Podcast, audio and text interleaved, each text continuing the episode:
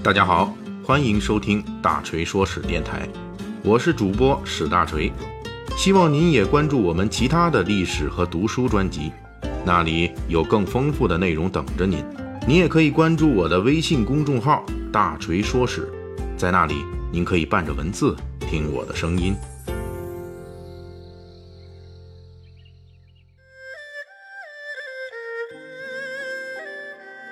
最近几期这个《水浒细节解密》啊，我们聊的都是同一个话题，那就是《水浒传》中的白道官职。今天我们要讲的是一个目前仍旧处于悬案状态的水浒官职，这就是提辖。这个提辖是小说《水浒传》中的重要军官职务名称之一，按照书中的描写，属于中下层军官。之所以大锤说这个在《水浒传》中很重要，就是因为。在一百零八位梁山好汉中，有四个是上梁山之前担任过这个军官职务的，这就是花和尚鲁智深，是魏州的鲁提辖；还有就是急先锋索超和青面兽杨志，这俩是大名府的提辖。另外再加一个登州兵马提辖，并尉迟孙立。这四位好汉都是《水浒传》中戏份比较多的。除了这四个人之外，还有一个梁山好汉与提辖也是有关的，这就是赛仁贵郭盛。根据郭盛自己的说法，他的一手方天画戟是跟嘉陵的一位张提辖学的。而且按照《水浒传》中的情节描写，提辖官具有几个特点：首先是提辖属于长官的亲信下属，常常要负责帮助长官处理一些私人事务，比如鲁提辖拳打镇关西。用的借口就是经略府要采购肉馅儿也就是鲁提辖自称为长官来买肉馅儿而杨提辖替长官押送生辰纲，也属于私人财物押送。《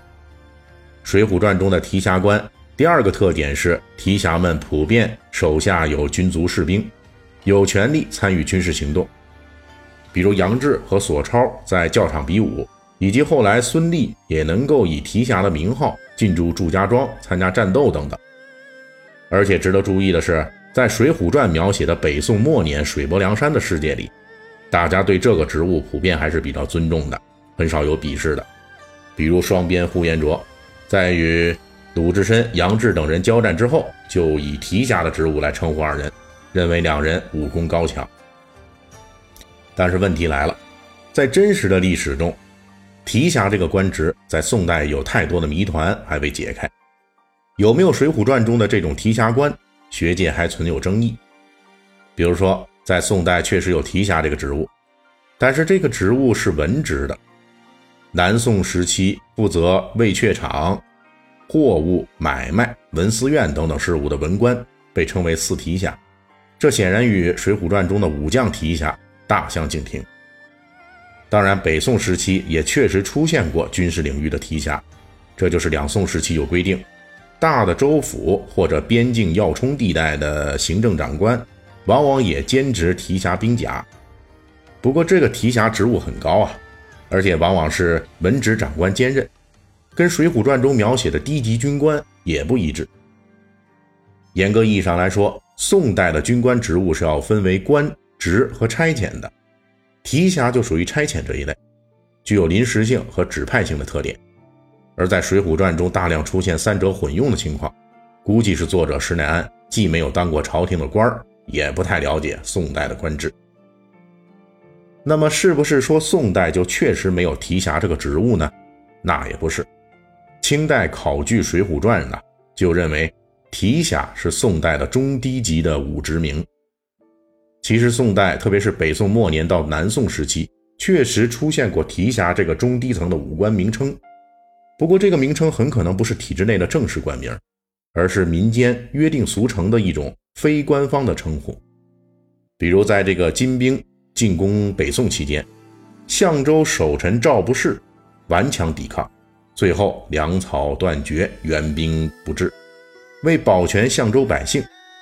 赵不士投降。但是自己则投井殉国，跳井之前还命令自己手下的统治官，就是相当于这个相州当地的武官，大致相当于今天的旅长或者是团长，在自己跳井之后往井里边覆盖泥土，表示必死之意。这个故事在三朝北盟汇编里面记载时，级别较高的统治官就被改成了赵不士属下的提辖官。估计是在作者的印象里，这种为官员殉国善后的，一般都是官员所属的亲兵之类的。这也从侧面说明了两宋时期人们对于提辖的基本认识。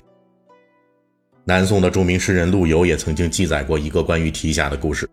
说的是南宋名臣林立。在州府担任长官的时候，突然有一天，有人在官府门口贴假通知，宣称长官林立在本府提辖的谋划之下，决定出兵搞一次军事行动。林立自己都不知道这个事情，显然这是有人冒充他发布的假消息。林立就根据这个布告的笔迹展开调查，最后发现是官府里一个典吏干的。因为典吏受不了长官府里的提辖的欺压，所以才弄个假布告，目的不是冒充林立，而是要报复，所以栽赃给提辖。用布告这么大的动静来引起林立的注意，这个故事也足以说明提辖作为长官的亲信，对于其他下属低级官吏那是有优势的。而这些对提辖作用的功能的描写，在南宋成书的《夷坚志》中也有类似的情景。